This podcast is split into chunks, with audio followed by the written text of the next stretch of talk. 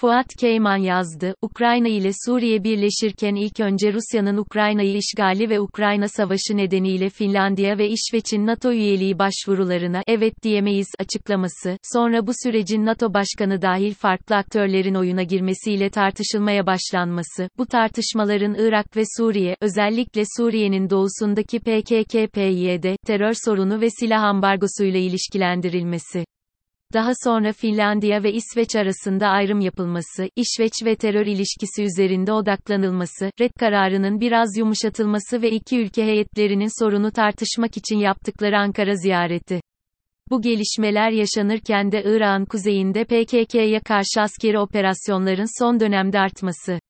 Ukrayna Savaşı ne zaman Suriye ile ilişkilenecek derken, Finlandiya ve İsveç'in savaş nedeniyle NATO üyeliğine başvurusuna Türkiye'nin tüm üye ülkeler içinde tek ülke olarak karşı çıkması Ukrayna-Suriye bağlantısını kurmuş oldu. Cumhurbaşkanı Erdoğan'ın terör ve teröre karşı mücadele sorununu bu tartışmayla gündeme getirmesi Ukrayna'yı Suriye'ye bağladı.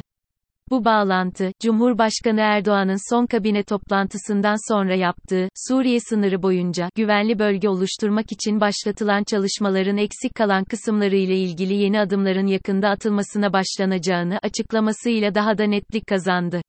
Bu, Türkiye'nin Suriye'ye yeni bir askeri harekat hazırlığı içinde olduğu anlamına geliyordu.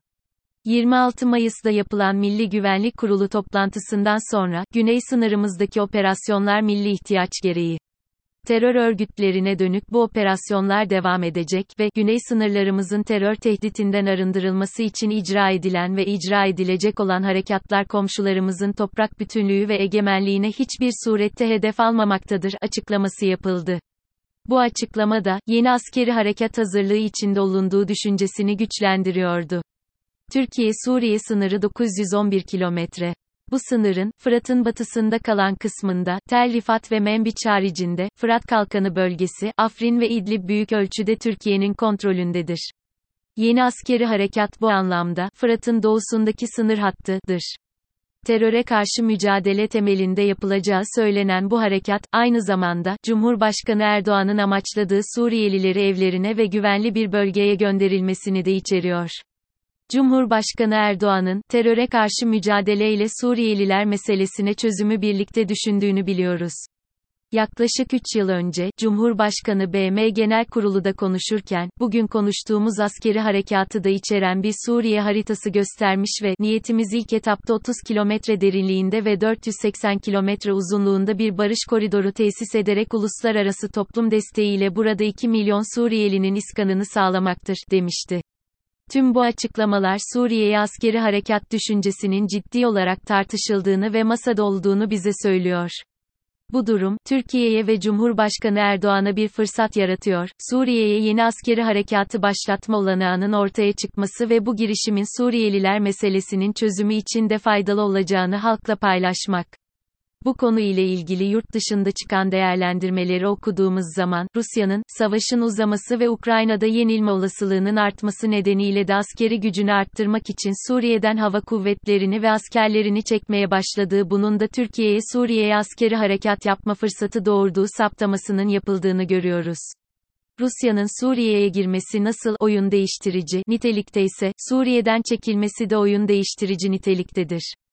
Bu durum, Türkiye'ye ve Cumhurbaşkanı Erdoğan'a bir fırsat yaratıyor, Suriye'ye yeni askeri harekatı başlatma olanağının ortaya çıkması ve bu girişimin Suriyeliler meselesinin çözümü için de faydalı olacağını halkla paylaşmak. Bu noktada esas soru şu, bu süreç, retorik, söylem düzeyinde mi kalacak, yoksa gerçeklik mi kazanacak? Bu sorunun yanıtını şu an veremiyoruz. Cumhurbaşkanı Erdoğan, Ukrayna ile Suriye'yi birleştirirken Ukrayna Savaşı sonrası dünyada Türkiye'nin yerini ve etkisini güçlendirmek istiyor.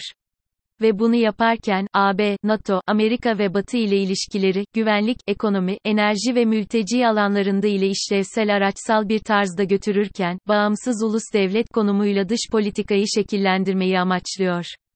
Nokta. İçeride çok ciddi ekonomik sorunların yaşandığı bir dönemde yapılacak seçimler için oyunu planını, güvenlik dış politika devlet bekası ekseninde kurmayı düşünüyor ve ciddi sorun haline gelmiş mülteci sorununu ya da Suriyeliler meselesini çözme sürecine girmiş bir aktör olarak toplumda olumlu algı yaratmayı planlıyor.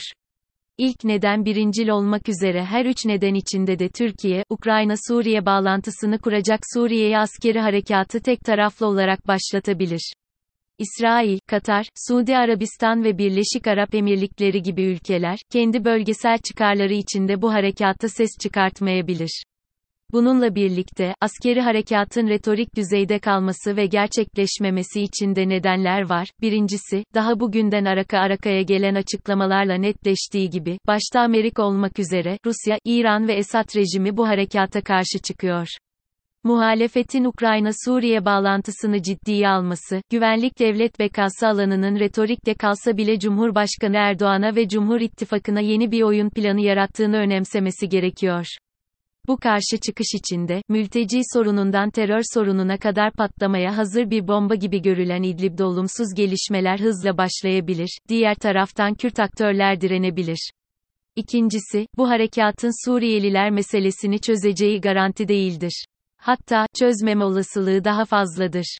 Üçüncüsü, John Camber'in İkinci Dünya Savaşı sonrası düzende Amerikan hegemonyası üzerine yaptığı çalışmalarda öne sürdüğü, sert güç, askeri harekat ve sonrası yumuşak güç temelinde hegemonya yaratmak ve bunu sürdürebilir kılmak çok pahalı bir iştir. Saptamasının geçerliliği içinde, çok ciddi ekonomik sorunlar yaşayan Türkiye'nin askeri ve ekonomik kapasitesi bu genişlikte bir alanı yönetmek için yeterli olmayabilir. Dördüncüsü, yaklaşan seçimler bağlamında da, güvenlik ve savaş ortamı, ciddi ekonomik sıkıntılar içindeki halkın kızgınlığını ve kaygılarını değiştirmeyebilir. Ekonomi ve demokrasi seçim sonuçlarını belirlemede birincil faktör olabilir. Örneğin, 1990 yapılan 1. Körfez Savaşı'nda Saddam'ı yenen ve Irak ordularını işgal ettikleri Küveytyen çıkartan Amerikan Başkanı, Baba, George Bush, savaştan hemen sonra 1992'de yapılan başkanlık seçimlerinde ekonomik sıkıntılara ve işsizliğe çare olacağını söyleyen Bill Clinton'a büyük oy farkıyla yenilmiştir.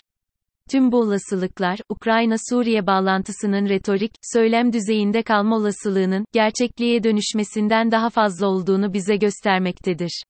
Muhalefetinse, Ukrayna-Suriye bağlantısını ciddiye alması, aktif bir dış politika vizyonu geliştirmesi, güvenlik devlet bekası alanının retorikte kalsa bile Cumhurbaşkanı Erdoğan'a ve Cumhur İttifakı'na yeni bir oyun planı yarattığını önemsemesi gerekiyor. Ukrayna-Suriye güvenlik devlet bekası tartışması ve yeni askeri harekat hazırlığı, seçimlere indirgenmesi bile Cumhur İttifakı'nın seçim stratejisinin ve oyun planının önemli bir boyutu oluşturacaktır. Muhalefet açısından da bu stratejiye karşı, güvenlik ekonomi karşıtlığı yapmak yerine ekonomi demokrasi iklimini ön plana alıp, bu üçgende bir güvenlik politikası geliştirme çabası daha yararlı olacaktır.